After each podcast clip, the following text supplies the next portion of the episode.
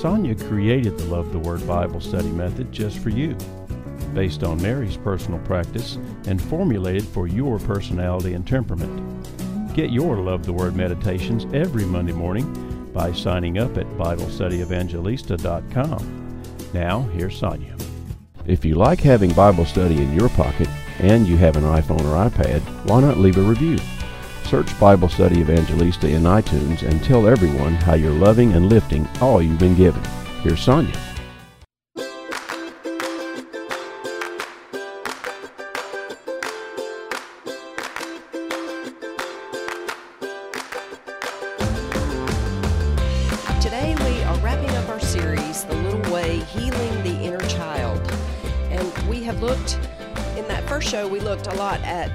St. Therese of Lisieux, and we're going to kind of circle back to her today.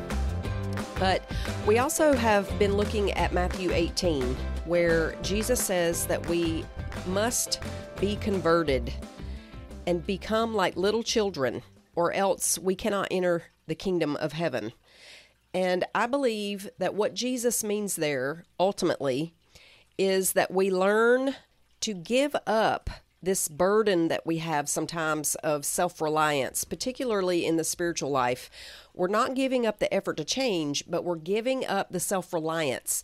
We're trusting in God, in the practical things, which in the beginning of the Christian life, we that's the very first thing we learn and I wrote a whole book on that, Just Rest, where God places us in the desert and He allows deprivations in the most practical areas food, water, bills, money, entertainment, leadership, all of those sorts of practical, everyday living matters. The very first thing we begin to learn in the spiritual life is to trust God for those things. And we get good at that. If we follow him long enough, we get really good at that. We learn how to trust him with that childlike sort of faith. But then in the spiritual life, it's somehow, I don't know why we do this. I guess it's just part of concupiscence and humanity, but we hang on so tightly to this idea of healing and working through pop quizzes and all of that stuff to the point where we believe that it all depends on us. And so later on in life, there comes a time when, or we hope so, it should, this is how it should happen, that at some point in our spiritual lives, there comes a time where no amount of self control and force will help us any longer. We've done everything that we can do, spiritually speaking, psychologically speaking, working through the pop quizzes. And maybe they've even gotten to the point where they're not so full of emotion, they don't trigger the physical symptoms. And yet, we discover that we still hold certain judgments. And we don't know that. We don't know that until they are provoked usually by our spouse if we're married, but definitely by the people that we're living in community with. And St. Therese experienced this, actually, the whole community that Therese was a part of experienced this. There was a particular nun that no one wanted to work with. She was difficult, she was probably severely mentally ill. And so it made her it made her harsh and abrasive and just hard to work with. And nobody wanted to work with her. And little Therese, now this was at the end of her life. This was the year before she died. She had already developed t- tuberculosis. So she was already sick. And in the convent, she decided to work with this particular nun in the linen room. And she made this this nun and her her work with her a matter of charity, and she treated this other nun a lot like a child. She understood that she was really not even capable of much more. She says that this year, God has given me the grace to understand what charity is. I understood it before, but in an imperfect way. Ah, I understand now that charity consists in bearing with the faults of others, in not being surprised at their weakness, in being edified by the smallest acts of virtue we see them practice. And it was she she even said in her writing that she understood how very little this particular nun was capable of because of her deep deep woundedness. And so she continued to encourage this sister, Sister Marie was her name, and she worked with her every day and even pointed out those very small ways in which she was advancing in virtue. And I really think that this particular time in St. Teresa's life was a very reflective, contemplative time in which she reflected on her own wounds and her her difficulty perhaps in loving God the way she wanted to because of those wounds and this meditation on being so childlike. She said, You make me think of a little child that is learning to stand but does not know yet how to walk. In his desire to reach the top of the stairs to find his mother, he lifts his little foot to climb the first step. It is all in vain. And at each renewed effort, he falls. Well, be like that little child. Always keep lifting your foot to climb the ladder of holiness, and do not imagine that you can mount even the first step. All God asks of you is goodwill. From the top of the ladder, He looks lovingly upon you, and soon, touched by your fruitless efforts, He will Himself come down, and taking you in His arms, will carry you to His kingdom, never again to leave Him. But should you cease to raise your foot, you will be left for long on the earth. And she also said this is part of the point at which she developed this idea of the the elevator. She said, We live in an age of inventions. We need no longer climb laborious laboriously up flights of stairs. In well to do houses there are lifts. And I was determined to find a lift to carry me to Jesus, for I was far too small to climb the steep stairs of perfection. So I searched then in the scriptures for some idea of what this life I wanted would be, and I read these words Whosoever is a little one, come to me. It is your arms, Jesus, that are the lift to carry me to heaven. And so there is no need for me to grow up. I must stay little and become less and less. So it is my belief, and this is a Sonjaism, it's not anything that the church has said about little Therese, but I believe that in reflecting on her very deep and very old woundedness, and remember from the first show, it's thought that there was a separation anxiety, a separation. Well, anxiety is the uh, the best word. She was she was plagued with a very deep, very old anxiety that that was born of a mother wound. The separation that she experienced from her mother when nursing, and then when her mother died, and then her sister Pauline went to the convent. She had all of these female separations, a very deep mother wound and so, in thinking of how spoiled and small she was, and trying to discern how best for her for her to try to live out this pursuit of holiness, she did a lot of contemplation and meditation on what it means to be small. And in that meditation and contemplation, she came to this realization that all she really needed to do was love, and that love was everything. And so she developed this idea of the little way of childhood that consisted in performing these little virtues. And so rather than the big things, which she knew because she was a cloistered nun, she'd never be able to do, she couldn't be a missionary, she couldn't be a priest, she couldn't do any of the bigger things. She she recognized she wasn't even capable.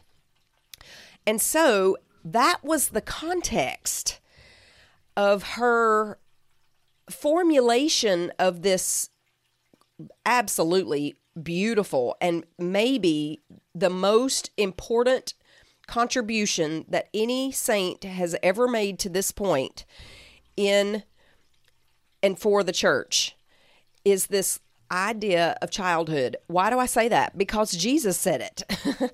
unless you become like a little child, unless you are converted and become like a little child, he said, you must turn back. He said, these are the greatest of the kingdom in heaven. He's the one who said it. And so we can take we can take confidence in following this way in knowing and realizing at some point in our lives that this this there are things within us that prevent us from living this life of holiness that we really want to. And and like I said last week and again earlier in this segment there comes a point in our Christian lives that God allows circumstances pop quizzes we might say that show us very clearly that no it's not been weeded out. And we if we follow him we discover that the root is far deeper and far older than we imagined to begin with. And all of our muscling and trying to, to develop self control and even using our self control, it no longer works. And we are left completely baffled and maybe even in despair and discouraged, and we may give up. And I don't want you to give up. And I'm going to show you and explain why when we get back. But one of the most comforting things that we should take away from little Therese is that our mess ups and this awareness is actually the context, the environment, we'll say, of our continued healing.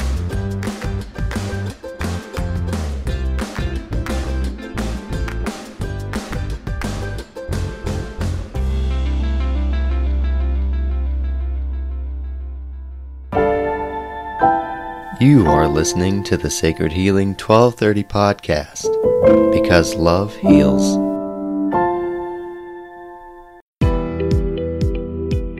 Aren't you tired of all the ugliness on social media? You need a faith community that nurtures you and helps you heal. Visit BibleStudyEvangelista.com and click Community on the menu, or scroll down to the radio notes and click the link to the Sacred Healing 1230 community. You'll find monthly coaching calls for one on one consultation and masterclass participants, live healing prayer streams, a monthly Bible study, prayer intentions and intercessions, love the word takeaways from the daily readings, and poignant shares of our victories and struggles. We're waiting for you. Are you coming? Did you know you can get Bible Study Evangelista radio notes and podcasts delivered to your inbox every Monday morning? Redeem your Mondays. Join thousands of your fellow listeners by subscribing at BibleStudyEvangelista.com. Now, here's Sonja.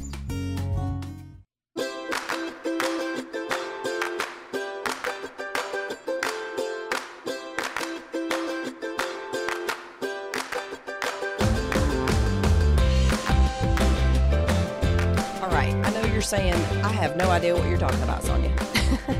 So I'm going to give you an example from several years ago, and I'm going to change some of the pertinent details and try to give you a real life example so that you can see what I mean. So I did a consult with a woman years ago. She and her husband had been married many years. They both had had successful careers. She was an attorney. They were both attorneys, actually, and both of them were professionally accomplished and they were financially well off. In the early years of their marriage, the wife had an issue with shopping and spending. Now, she made her own money and she pretty much felt like, you know, she was entitled to spend it however she wanted. And she did. And she and her husband got into uh, like hundreds of thousands of dollars of debt because of her shopping. Now, again, this was early on in their marriage, and she had hid this from him for some time. And she came to me and it was she was telling me the background of their life together as the context for needing help presently. And she said that she could not hide it any longer, and he discovered it and confronted her and almost divorced her. And it was such a huge debt, and she was so ashamed and so humiliated, and she couldn't even believe that she had done this, right? So, somehow in that time, she came to understand the importance of order, the order of authority in a marriage. And so she began to really work on submission to his authority as her husband, as her partner, but also her husband. And she really worked on paying off that debt. Together, they paid off the debt. And of course, you know, I'm skipping over a whole lot of the the extreme emotional difficulty that her betrayal caused her husband and also herself. And then, of course, there's the financial burden. So they worked on that and she got her spending under control. She recognized it as a, a spiritual problem and she began working on it. And she and her husband, they paid off the debt and she felt like everything was fine. Well, it turns out her husband had a a real issue with control. Control and and he was very very critical. He was a good man, but his his issues with control and criticism caused her because of her woundedness to secretly do things that she wanted to do and then hide them from him. And that of course was the root of the the issue. It wasn't for the husband, it wasn't even the money, although that was a huge issue. It was the betrayal and the sneakiness and the deceit. And because she had worked so hard on it previously and they had paid off the debt, she felt that it was pretty much conquered. Well, she came to me and she said, I, I cannot believe that I'm doing this again. She told me all about how the two of them had confronted his issues with control and criticism and her issues with spending and hiding it. And they had worked on this for so long. And yet she found herself buying things and hiding it. And she was so upset at herself and she had it wasn't a big deal actually. She hadn't really spent that much money but she had she had begun hiding things from him. And it was baffling to her. She she couldn't figure out why. And so we really got to looking at this idea of projections because as I was doing all the intake information in the very first part of all of my consults, I have several pages of questions that I ask that help me and, and the consultee to find the common thread, the common wound, the common ribbon in all of the areas of a person's life so that we can narrow down the the main wound for that person and her main wound was a wound of badness. She was bad. And of course, she had gotten that from her upbringing. And her badness wound, when it was triggered, she would buy things and hide it from her husband. He, on the other hand, according to her, I, I, didn't have a consult with him, but it seemed to me that his wound was a mother wound. And he had been severely neglected in growing up and felt that no one, no one really loved him. Nobody cared about him. Nobody took care of him. He was always the one taking care of everybody else. And he was super judgmental and condemning and critical, but had learned through his wife and their financial debt, that hundreds of thousands of dollars of debt, he had learned to just not say anything anymore. And he hid a lot of that judgment, but it started to kind of surface a little again, especially when she came to me because I advised her to tell him what she had done. It wasn't it wasn't a,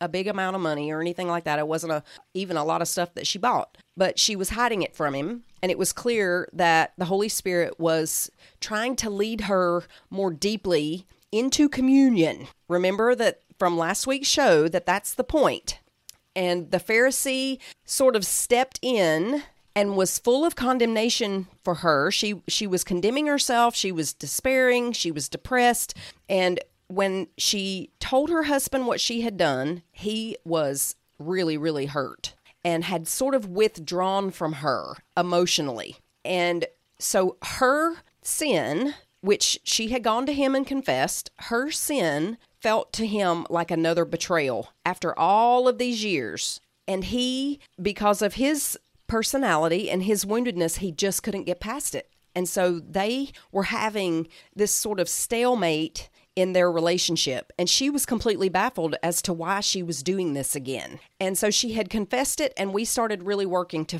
to dig around in that wound. And what we discovered is that over the years of their marriage, she had muscled her way through this self control, which was all good because she did have, for years, she had control of this tendency to do things and hide them. And so it was very disturbing to her that she would be doing this again, even in a small way, because it hurt her husband so deeply, but also because she had done so well for so long and couldn't figure out why she had fallen back into that sort of habit. And as we explored the Pharisaical idea, what we discovered was that all of the judgments that she had previously held for her father and her upbringing, they were actually true of her in a in a different way, in a smaller way, but she had always attributed her problems and her difficulties and her faults and her behaviors to her relationship with her father because she did have a father wound and she had always sort of not blamed him so much because she understood the self control part, right? And the fact that she was responsible for her own behavior, which is why she had had such good control over it for so long. But at some point, she fell back into into a, a type of behavior that was familiar from the past and couldn't figure out why.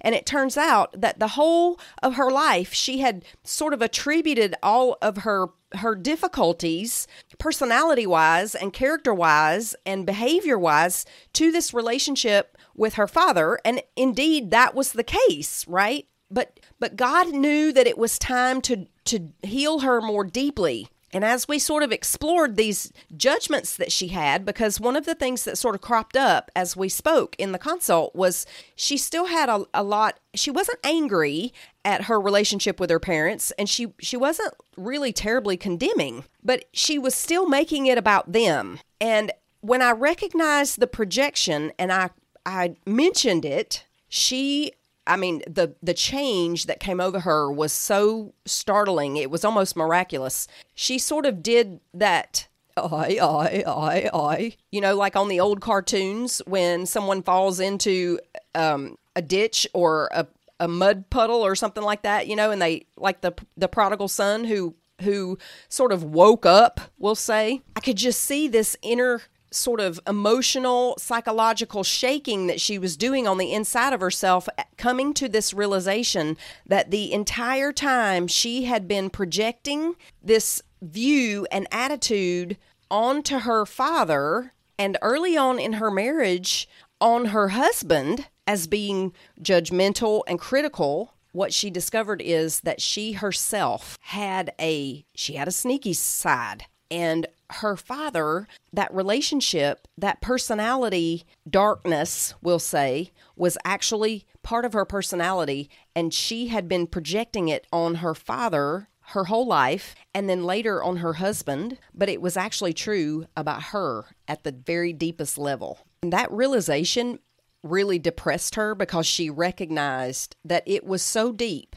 and it was so old that it was part of who she is. It was a darkness and a part of her personality that was part of who she was because it had been formed in her from her earliest days by her relationship with her father and also with her mother. And she became depressed because then she realized this will never be removed from me. This will always be a part of me. And, and she was scared to death because what she confronted was the snake in her garden.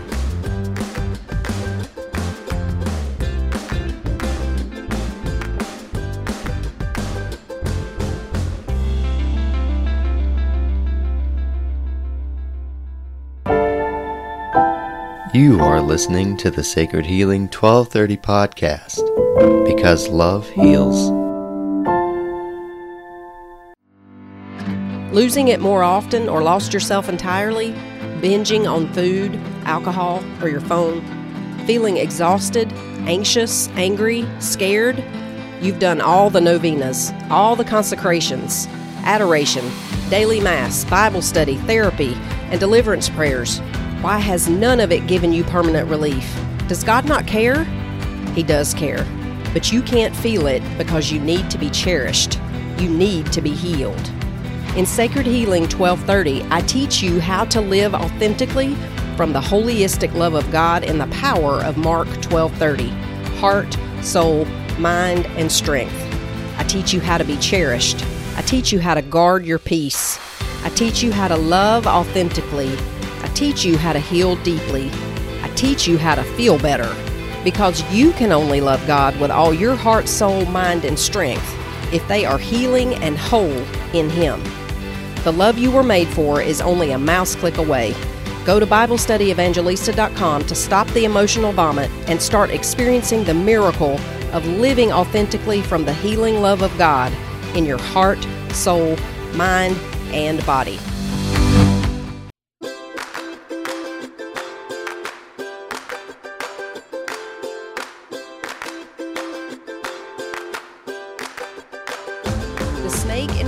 Had been there all along, and she just hadn't seen it. She had been projecting it first onto her husband and all of the other people that she had dealt with, bosses and, and things like that.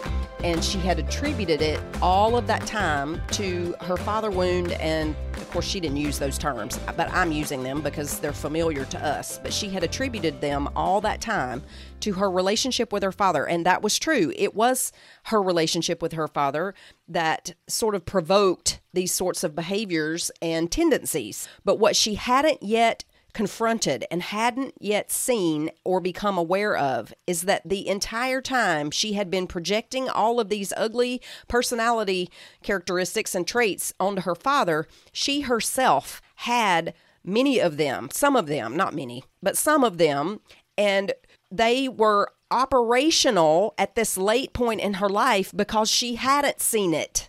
And there's a psychological principle here where it takes a close relationship of the opposite sex to pull this kind of very deep personality projection to the surface. And that's why we may have been married for a long time, or we may have been in community for a long time. We may have, like Therese, been in community with other people for a long time and not ever seen this part of our well it, it's not that she didn't see this part of her personality it's that she thought it was not her and the whole time it was and we worked through this sort of despair and depression and because she was you know so determined to follow god and, and she loved him so much and she loved her husband so much and her husband loved her she had a safety a place of safety to sort of work through all of this. And when she came to me and we were talking about it she pretty quickly came out of this sort of despair especially when I, I, pointed out how normal it is that that this has to happen. Psychologically this has to happen. We have to confront that snake. And we do it over and over and over and over again in our lives. But there's a, a particular confrontation that we have to come to which is a part of our personality that that we always attributed usually to a parent that is actually us. It's actually us. And and of course yes they had part in forming it in us but because that's true, we had laid it on them when the whole time it was actually part of who we are.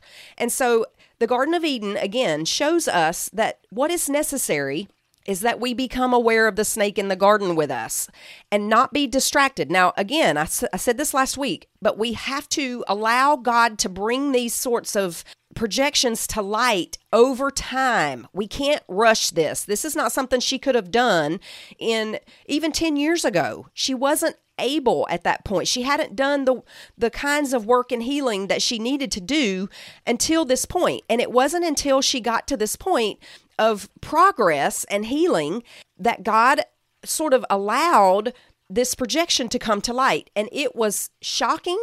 Her behavior is is sort of what precipitated it. Her behavior was shocking. She had betrayed her husband again. She had told him and he he was super betrayed. And what was interesting was he had a mother wound that she was drawing to the forefront. And of course you can see then how marriage is meant to remove those projections for us. And, and we spend all this time blaming one another when if we could step back and quit looking at the apple and get real with God and ask Him about that snake in the garden with us when our behavior pops up. Where does this come from? And whom am I judging? Is it me? Is it them? And, and beyond the husband or the wife, what about parents?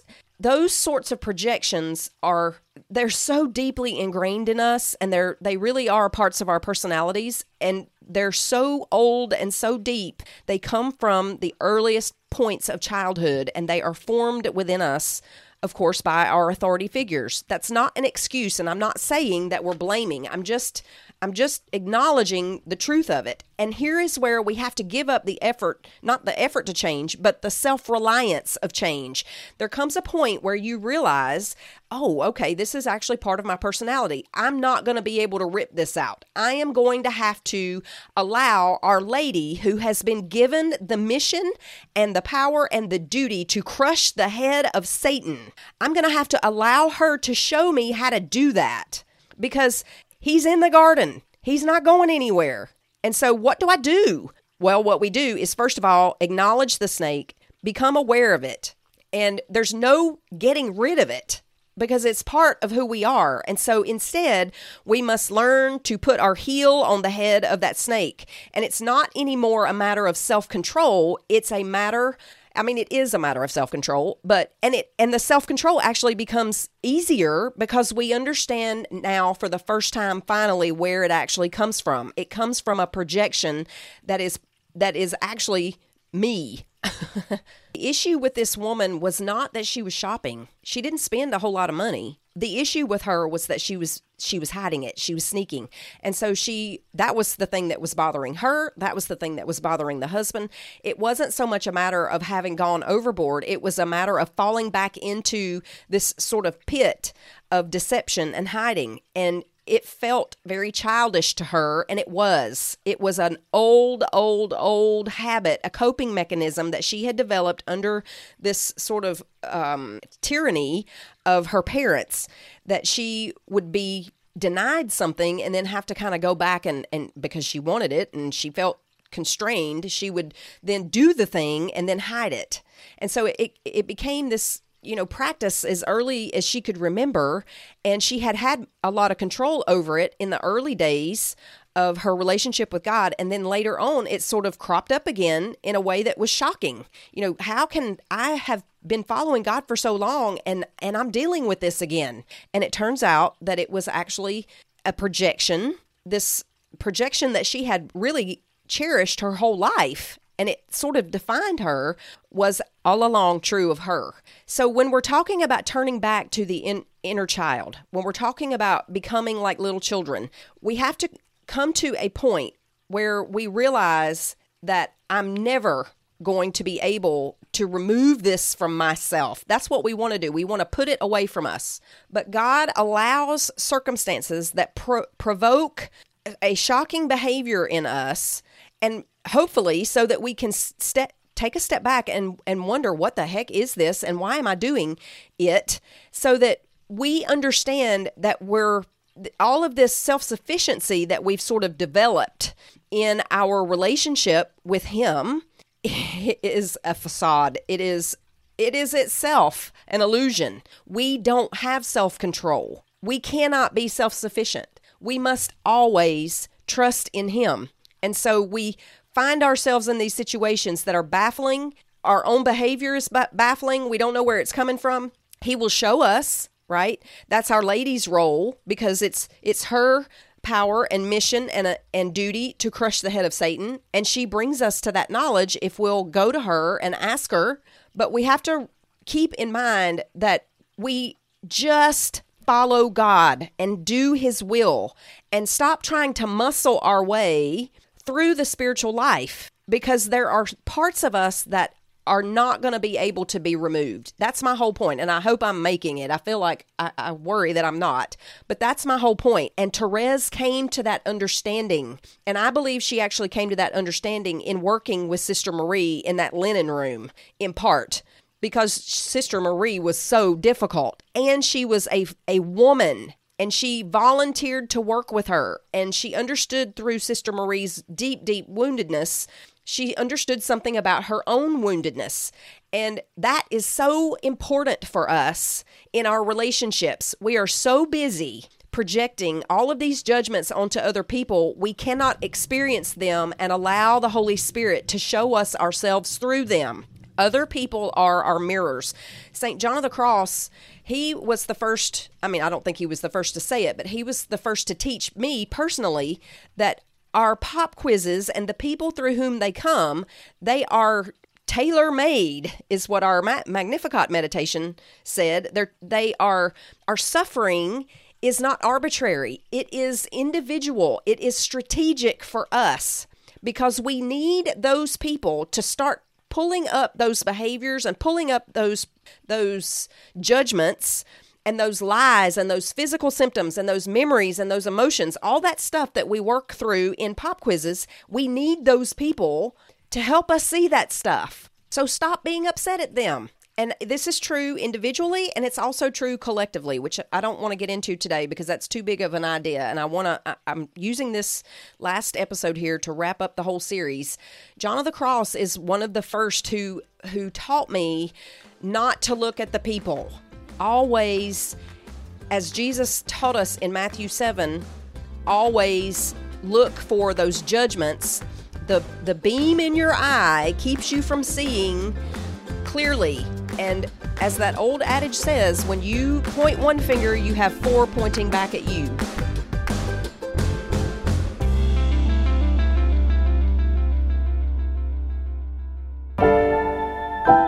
You are listening to the Sacred Healing 1230 podcast because love heals.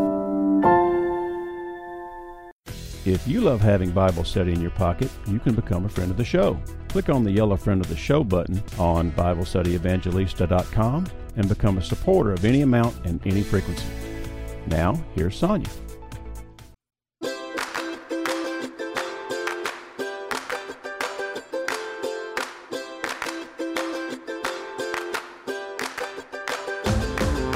Now, this woman's shopping and her deceit had created a really ugly rift in her her husband's woundedness was such that he had a hard time forgiving her and he was he was holding it against her.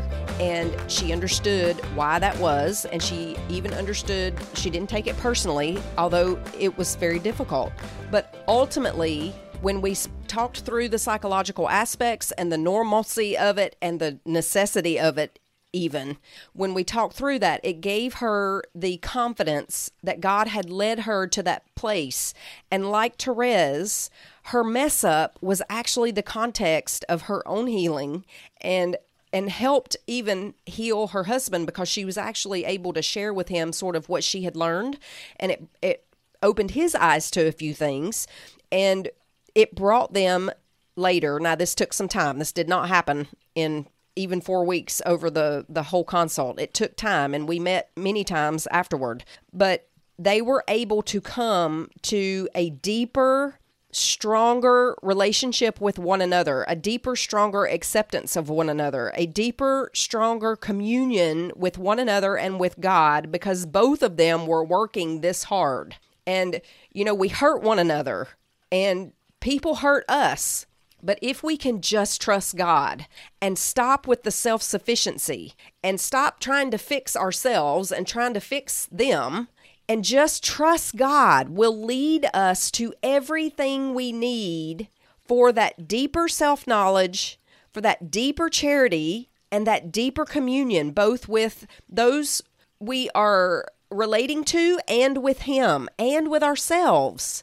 And so I think that above all, that is the main message of Saint Therese is a a radical acceptance of our woundedness, our childlikeness, our deficits, our faults, our personality issues, and a simple acceptance of ourselves and Jesus teaches that in Matthew 18. Yes, we have to put away the sin. Yes, we need to go back and, and explore the lost sheep and find out where in our lives, at what stages have we done things that we have disowned parts of ourselves? And where can we have more radical acceptance, not for bad behavior, because we don't want our our character faults and our behavior flaws and our habits and our self medication to rule us because that in itself blocks this deeper healing that I'm talking about. We need to get rid of that stuff, which is why these penitential seasons of Lent and Advent are so important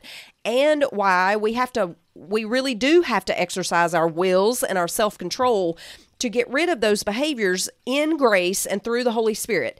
But I want to encourage some of you because I, I know that some of you are in this sort of situation for yourself and maybe in a marriage or some other relationship where you can't figure out why in the world you're you're back at square one but if you'll notice, that happened with the children of Israel over and over again as well.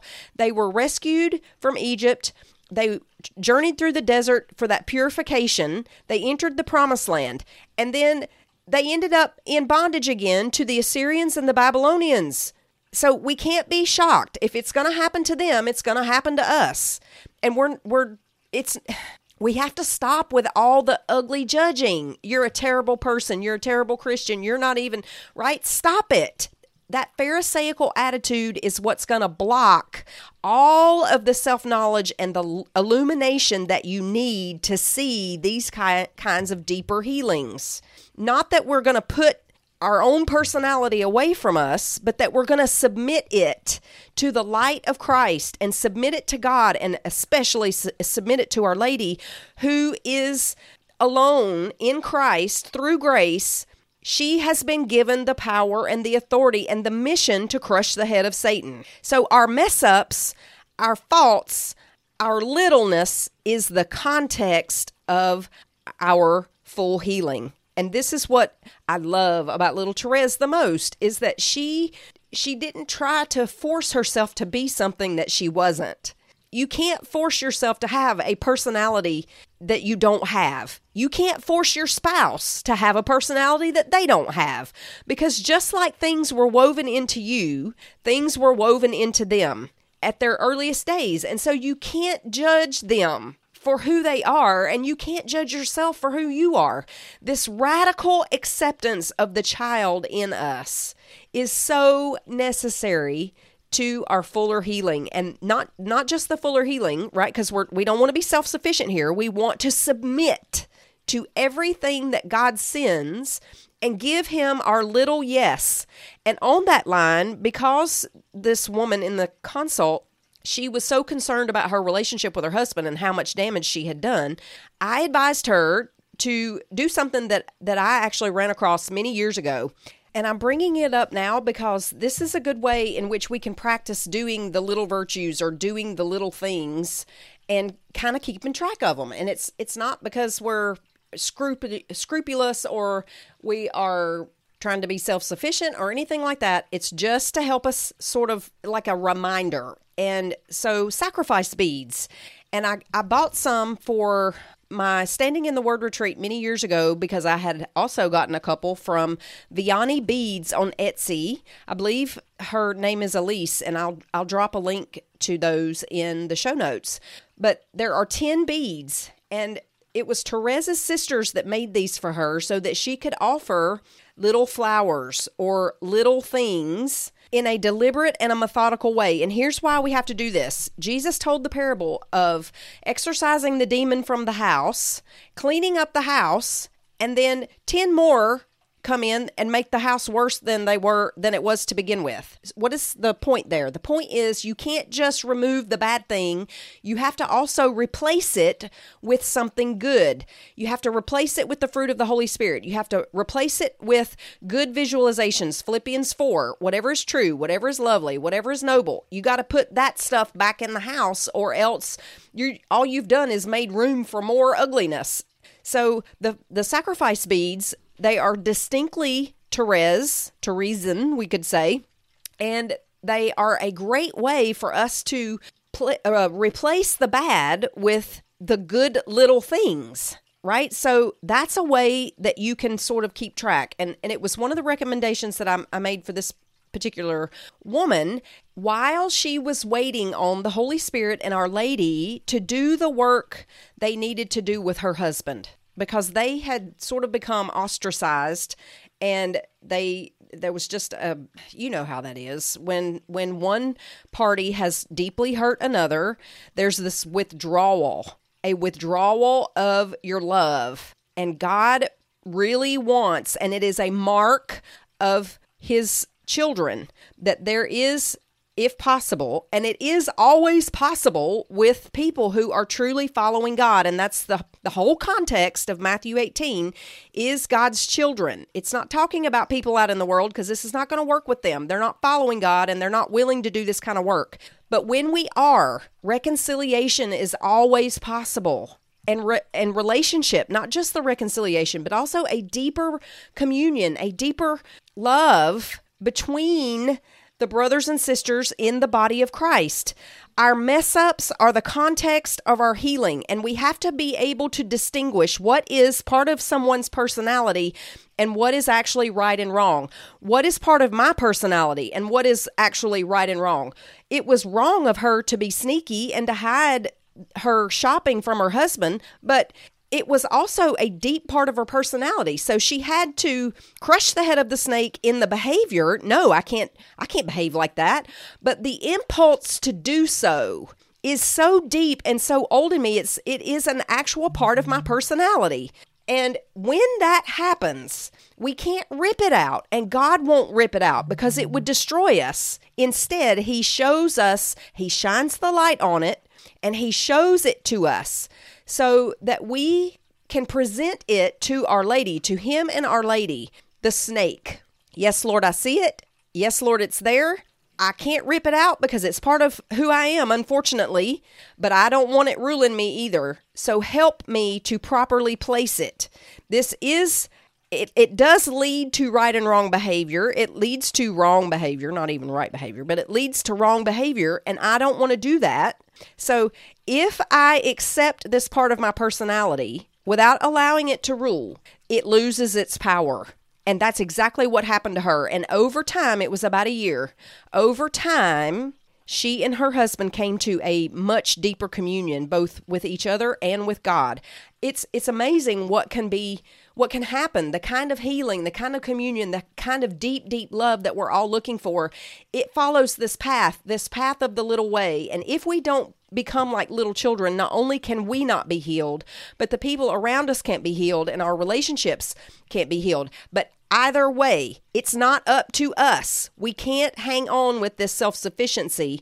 We have to become like little children and trust that God is going to lift us up the steps of holiness. But we have to keep putting one foot in front of the other and we have to keep trying to put that foot on that step. If we stop at any point trying, both for ourselves and the people that we love and who love us and with whom we commune, if we stop at any point, everyone's growth suffers. Everyone's healing suffers. So keep on keeping on, friend. That's what Therese and her message is for us. Stay on the little path, stay in the little way. Keep an eye on that child, the, the inner child, and always go to Jesus for that light and that illumination. Saint Therese, pray for us in the name of the Father and the Son and the Holy Spirit. Amen.